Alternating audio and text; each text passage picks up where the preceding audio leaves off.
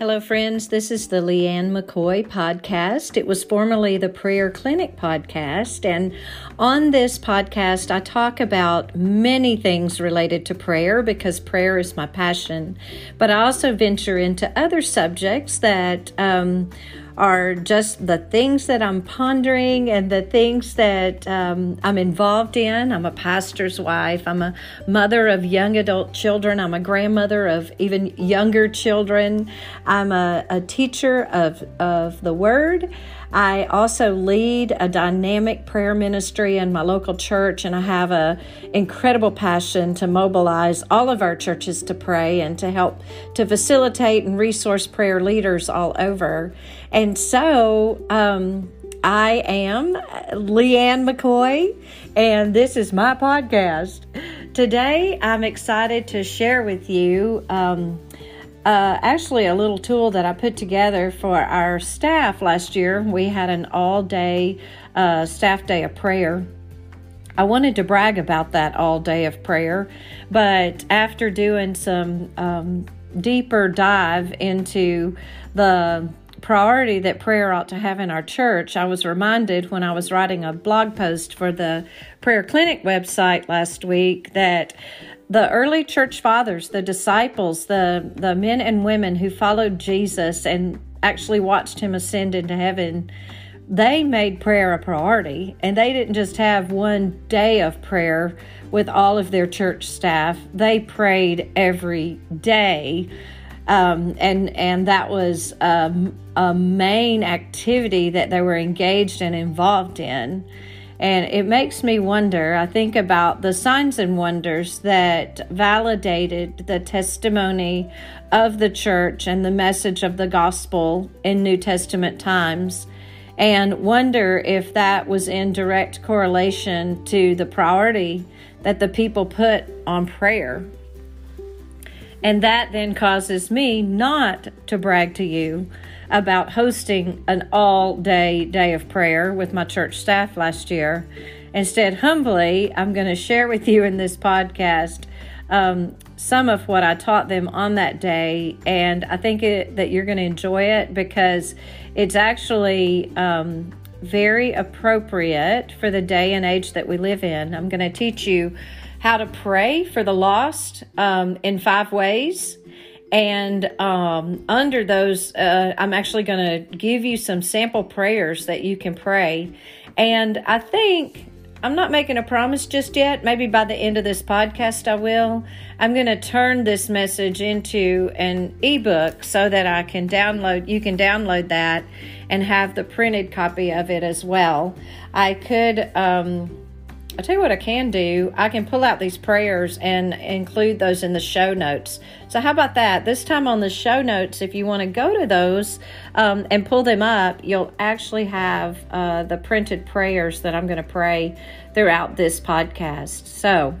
Um, I hope that you're listening to me as you're driving somewhere or while you're doing something else, and so that you can just uh, enjoy what I have to say and um, get your stuff done at the same time. I also hope you'll share this podcast with anyone you know who may be fervently praying for loved ones um, that are lost or have lost their way. Enjoy this message.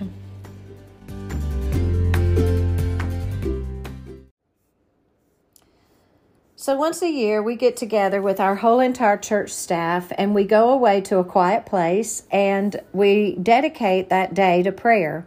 Honestly, that day becomes six hours, which really is only a quarter of a day from 9 a.m. to 3 p.m. And as I mentioned in the introduction, I was going to be real proud of the fact that we spend a whole day in prayer, that we've made prayer such a priority that we set aside an entire work day and spend our day praying. But after um, taking that deep dive into Acts and realizing that in the early days in the formation of the church, the disciples spent way more than one day of prayer a year. They they spent every day in prayer. And I would venture to say they probably spent hours together praying every single day. I know they spent time studying scripture and um, delivering the messages and teaching and showing the people how to live in community with each other. But in several different places in Acts, it's mentioned that they spent their time in prayer. I'm writing a series of blog posts on my prayerclinic.com website called um, Why the Church Needs to Pray. And I encourage you to take notice of those and to share them with anyone in your congregation that may um, have a heart for prayer or be in a position where they can have influence over um, how much priority prayer can be in your in your church.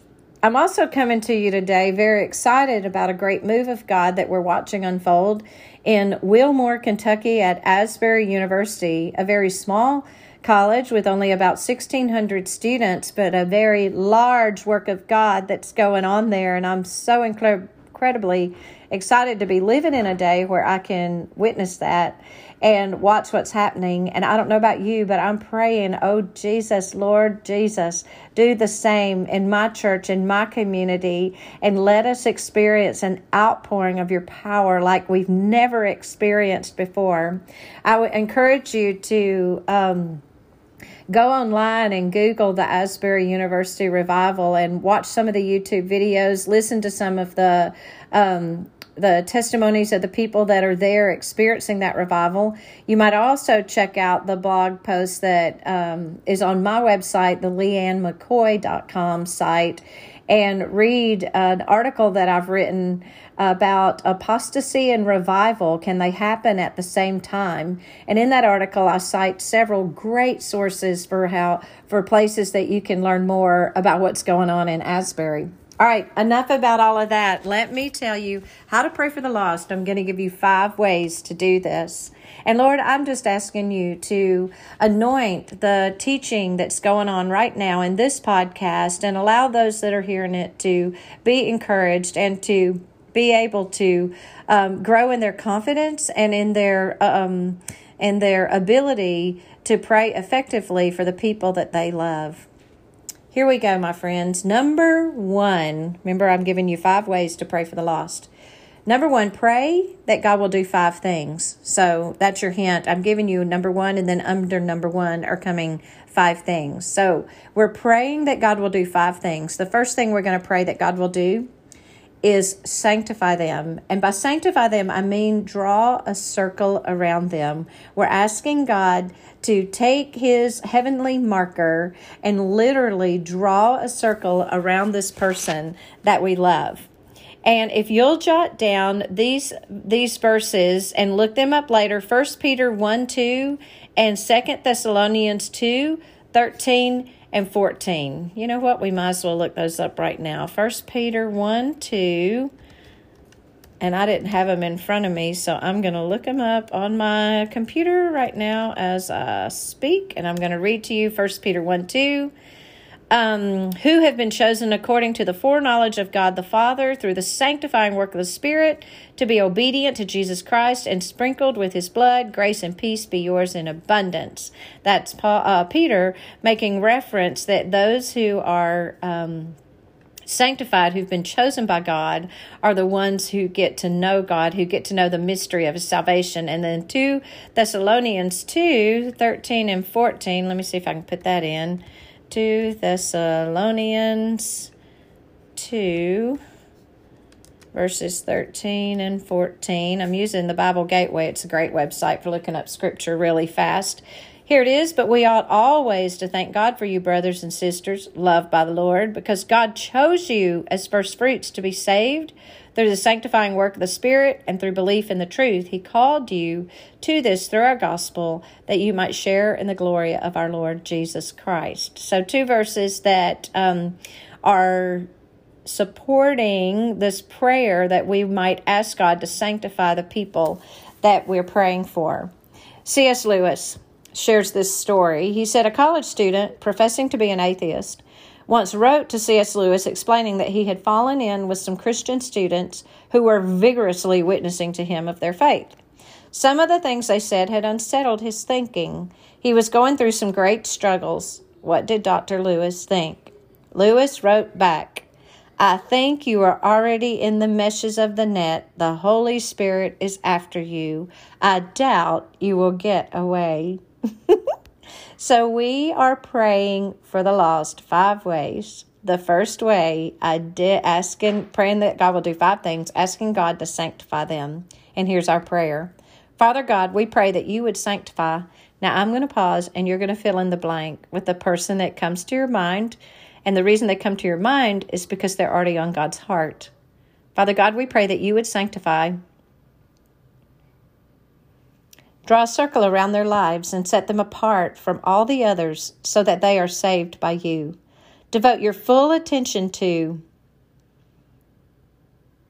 and work on with the same mighty power you use to set the world in motion. Continue as long as it takes until their own voices declare your praises. All right, the second prayer that we're going to ask, um, pray is asking God to bless them. Romans 2 4. I need to get my passages pulled up a little bit quicker. Romans 2 2 4 says this. Or do you show contempt for the riches of his kindness, forbearance, and patience, not realizing that God's kindness is intended to lead you to repentance? And let me read that in the New Living Translation. I just noticed on my notes that that was the translation that I used when I put this together. Don't you see how wonderfully kind, tolerant, and patient God is with you? Does this mean nothing to you? Can't you see that His kindness is intended to turn you from your sin? And so, what we're doing right now is we're inviting God to liberally bless them. We desire God's best for them, even if his best is hard. Sometimes God's best doesn't look like our best. We might ask for pleasure when God knows that pain will um, draw them to himself. We may we may be kind of aggravated with him and ask for pain when God knows pleasure will be what draws them to himself. This is a prayer acknowledging that God knows best how to bless our person that we're praying for. So Lord bless with every blessing you have in the heavenlies where you dwell. Lavish your love on them in the most tender of ways.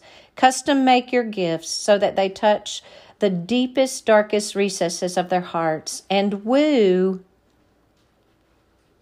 to yourself by your compassion and your love. All right, the third prayer we're praying is that we're going to ask the Lord to convict them.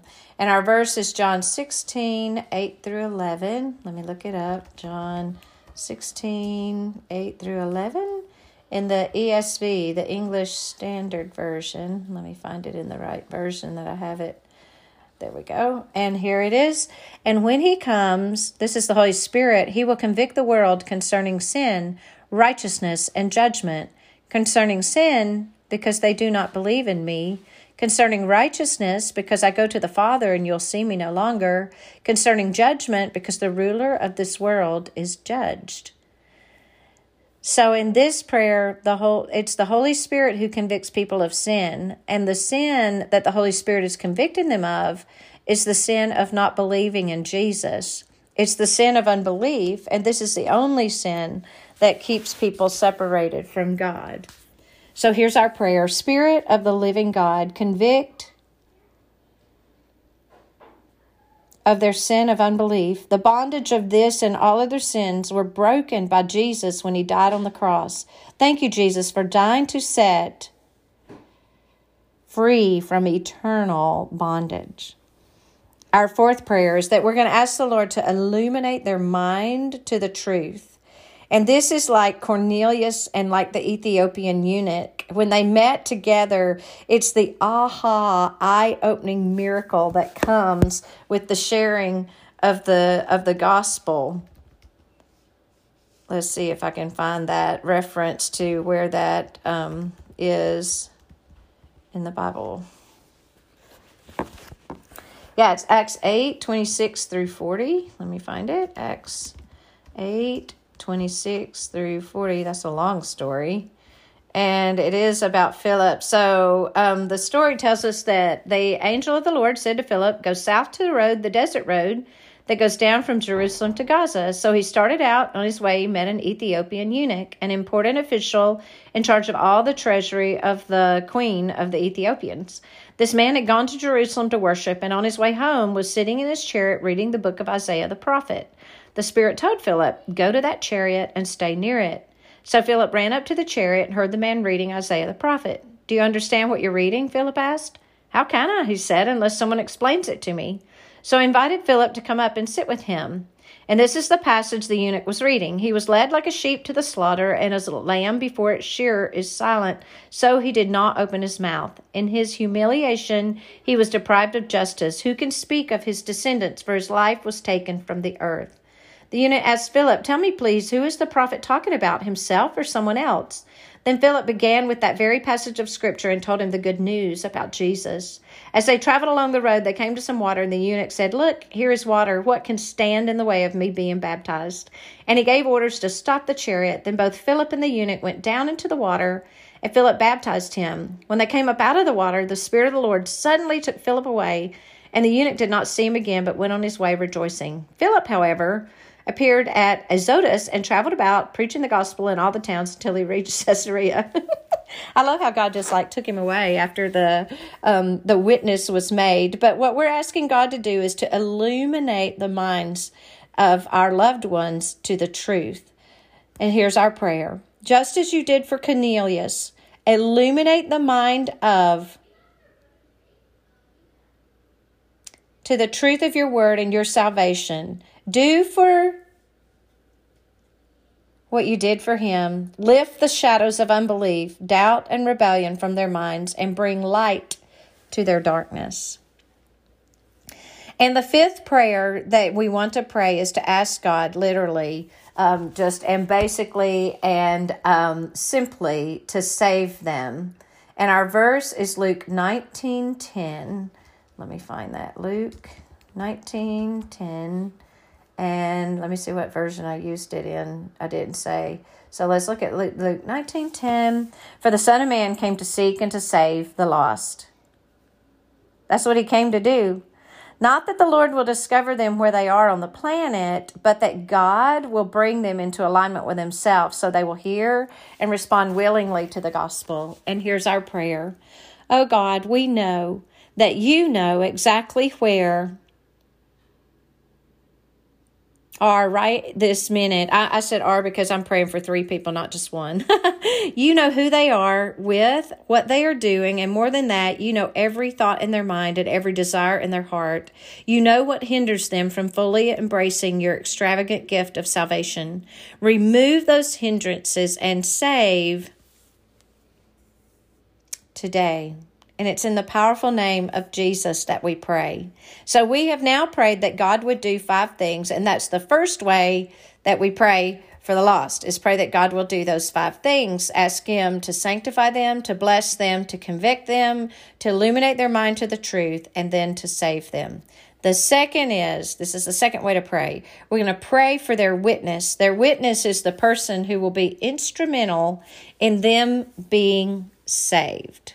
That witness could be you, even, but it may not be you. It might be someone else. God's got plenty of great um, bearers of the truth all about, and we are inviting Him to empower, anoint, compel, do all the things with this person so that they might um, be a bold witness in the life of our loved ones. So we're praying that God would fill them with His Spirit, equipping them to have power and boldness, equipping them to have wisdom, to have zeal, to have compassion, and to have divine insight. And as you're praying for the witness, pray for yourself to be the same kind of a person so that you might be the answer to someone else's prayer. Here's our prayer Lord, we lift up the chosen one who will be especially able to share the truth of your love with and fill in the blank with the person that you're praying for.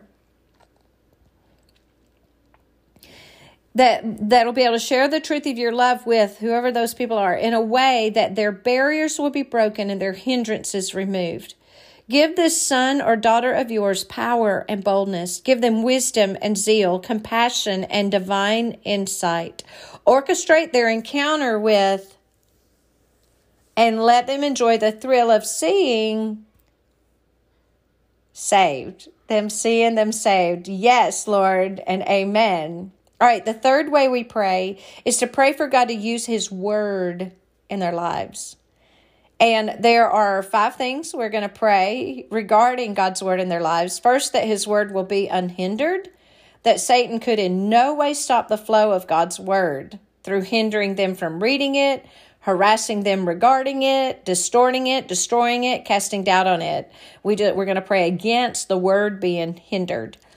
We're going to pray that God's word be glorified, that it is highly esteemed and honored. We'll pray that God's word be multiplied, that it expands in their spirit and their mind. We'll pray for the word to prevail, to exercise force in their lives, unstoppable force. Just as a small seed can crack a concrete slab as the force of life bound up in it begins to emerge, so does the seed of God's word planted in a heart. And that's a quote out of a little booklet I have on praying for the lost, which might be where I got all of these prayers. I'll double check that booklet for sure. Then we're also the fifth way is that we're praying that God's word will be effective Isaiah 55 11 says that God intends for His word to be effective. Ask Him to make it so, and you'll be praying in His divine will, and your prayers will be answered. So here's our prayer praying for God to use His word in the lives of our lost loved ones. Oh God, thank you for your word. Thank you for the Bible, the book we get to hold in our hands, and for Jesus, the visible expression of our invisible God. Put a deep hunger in life to want to read your word, put the Bible in their hands, give dreams about your word, bring scripture to to their mind and let your word be honored by multiply your word in when she read or he reads it. There's nothing more powerful than you and your word. Settle the word deep in heart and prevail over the lies in their lives. Make your word effective in life so that they will know you and cling to the truth of your word. All right, number four of our five ways pray using the divine weapons of spiritual warfare. Be reminded that we fight by praying. Prayer is our battle strategy. When we aren't praying, Satan is winning by default, but when we are praying, he's losing because he absolutely has no defense for prayer. Don't ever forget that when you pray. And this is what we're praying using our divine um, spiritual uh, weapons of warfare. We're praying the blood of Christ. Listen to this quote When Satan slew the innocent Son of God, he destroyed himself not annihilated, but destroyed. All the legal claims which he secured upon the earth and man through Adam's fall are now completely canceled since the cross. He has absolutely no right at all upon anyone or anything. It means that all the power that he now exercises, he exercises solely by deception and bluff. My friends, when we plead the blood of Jesus, we are reminding Satan and all his demons that they are already defeated. This is especially significant in the battle for souls, since the shedding of Christ's blood on Calvary paid the sin debt for all mankind, and now Satan holds souls captive only by default because we haven't insisted that he turn them loose. Well, we are insisting it right now, and here's our prayer Jesus, we are grateful for your blood that was shed. We pray the precious, priceless, purified blood of Jesus over.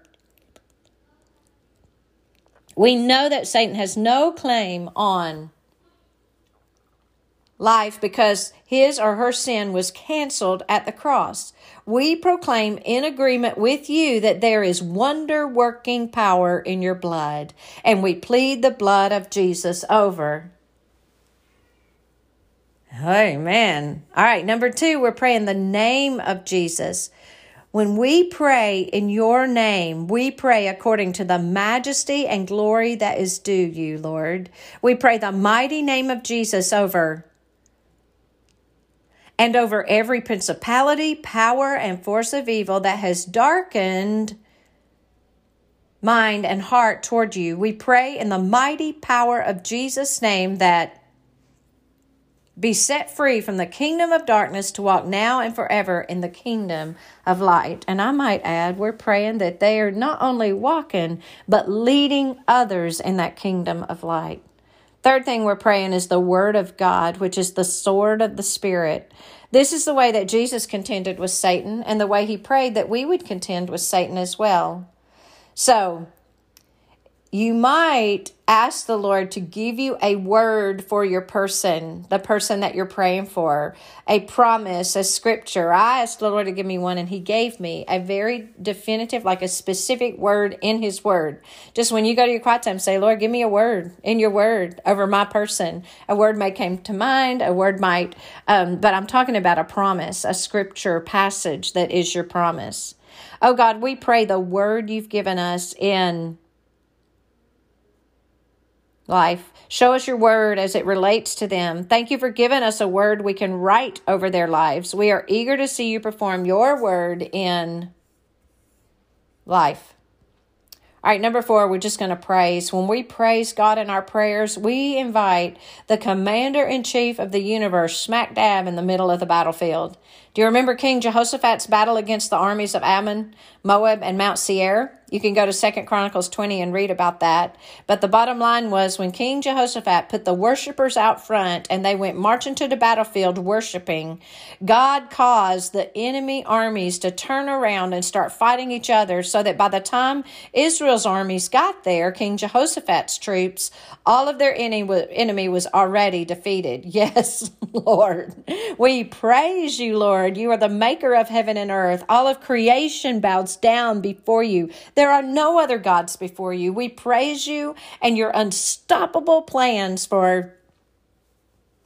We declare your glory on the platform of life. Number five is fasting. If you will fast, and I don't even have a prayer for this, I just have the word fasting. If you will fast and pray, your prayers will be accentuated. They will be made dynamic. They will become more powerful, not because you're going without food. They're doing that because you're aligning your heart and your mind with the heart and the mind of Christ. And you're proving with your body that you're more interested in the heart and the mind of God than you are in feeding your flesh. That's what happens when we fast.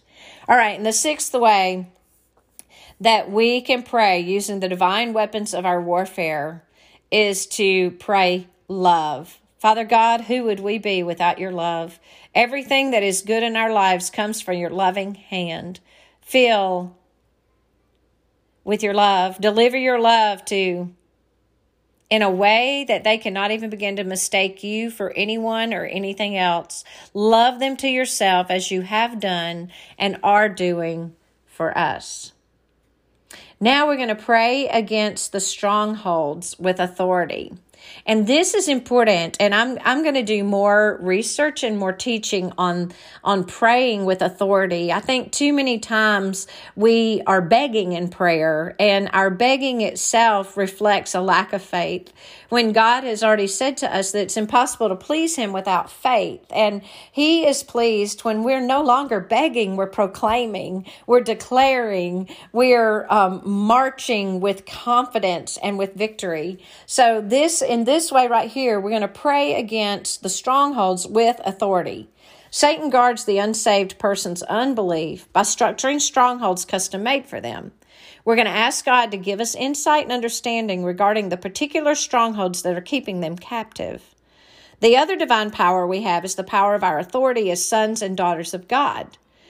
Listen to this example. Just as the policeman on the street corner can direct the flow of traffic because of his authority, so can a believer pray for the souls of men bound and blinded by Satan and cause them to be delivered.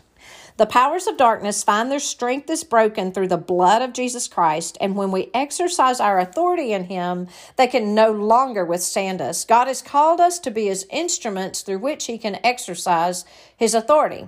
Let us by faith accept this position and stand firm regardless of the opposition. He will then be able to do things through us that we never dreamed of. And what comes to my mind as I read that quote is that, um, and I feel certain I did not write that. I'm quoting from somebody else here. What I, what comes to my mind is that um, if I were a policeman and I'm directing the traffic, I am merely um, enforcing laws that are so. Those laws are so whether people obey them or not. And so when I'm standing there, those laws are being enforced. And I don't know about you, but when I have a policeman that I'm watching, I am way more careful to um, be mindful of the law and and drive under his authority when he's right there in front of me. Mm, than I am when I just know that the law is true and I'm driving without being watched or under the authority of somebody. And so, in this way, what came to my mind is this is who we are. We are God's authority on earth, releasing the power of his spiritual victory. We are, um, we are implementing the victory that he has given. And so when we stand in prayer, in this prayer that we're about to pray, we are literally um, aligning ourselves with Him so that we can, in our place, um, um, how do you say, implement the victory that He's already given us. It's just a, I'm trying to say this in words that allow you to understand that we're not begging for victory, we have victory. We're not begging for release, we have release. We're just implementing it by confidently standing in our faith in what's already been done. So here we go. Here's the prayer. Father, I pick up the weapons of my warfare. By the blood of Jesus Christ, I stand in the devil's face in this battle. I pray to the Lord to release warring angels to come down and fight on behalf in Jesus' name. I break every demonic altar that has been set up against in the spirit realm by fire. I destroy them in the name of Jesus and by his authority that he exercises freely at the right hand of God the Father. I destroy all powers of the dark side that are working against. I rebuke and cut off every assignment of the devil and his demons that are trying to destroy in the name of Jesus. I loose in the mighty name of Jesus freedom, liberation, peace, joy, hope, gladness, love, healing, wholeness, nothing missing and nothing broken, mercy, grace, blessings, and favor, and full restoration in all relationships for. Amen. And that particular prayer was adapted from John Ramirez's book, Armed and Dangerous The Ultimate Battle Plan for Targeting and Defeating the Enemy. And most of the other material in this document, I do see my uh, credit where credit is due right now. Most of the other material in this document came from a little yellow booklet titled Praying Effectively for the Lost by Lee E. Thomas. I'm going to look and see if that book is still available. And um, if it if it is, I'm going to post it somehow, maybe in the show notes to let you know where you can get it. So, that, my friends, is how to pray for the lost I've given you five ways. Pray that God will do five things, and I gave you the five things for Him to do. Pray for their witness. That's the person who'll be witnessing to them. Three, pray for God to use His word in their lives. Four, pray using the divine weapons of spiritual warfare. And five, pray against the strongholds with authority. We have authority, and when we pray, God answers. When we pray, the power of God is being released in the world today. I encourage you, I exhort you. I will um, make a printed copy of this if that little yellow booklet's not available. I just need to look and see um, if this all came out of that booklet, then I just need to make that available to you. If I have adapted it to a great degree, then I'll create a new document, a new booklet for you. But in the show notes today, I will include um, the prayers themselves either way so that you can have those in a printed version.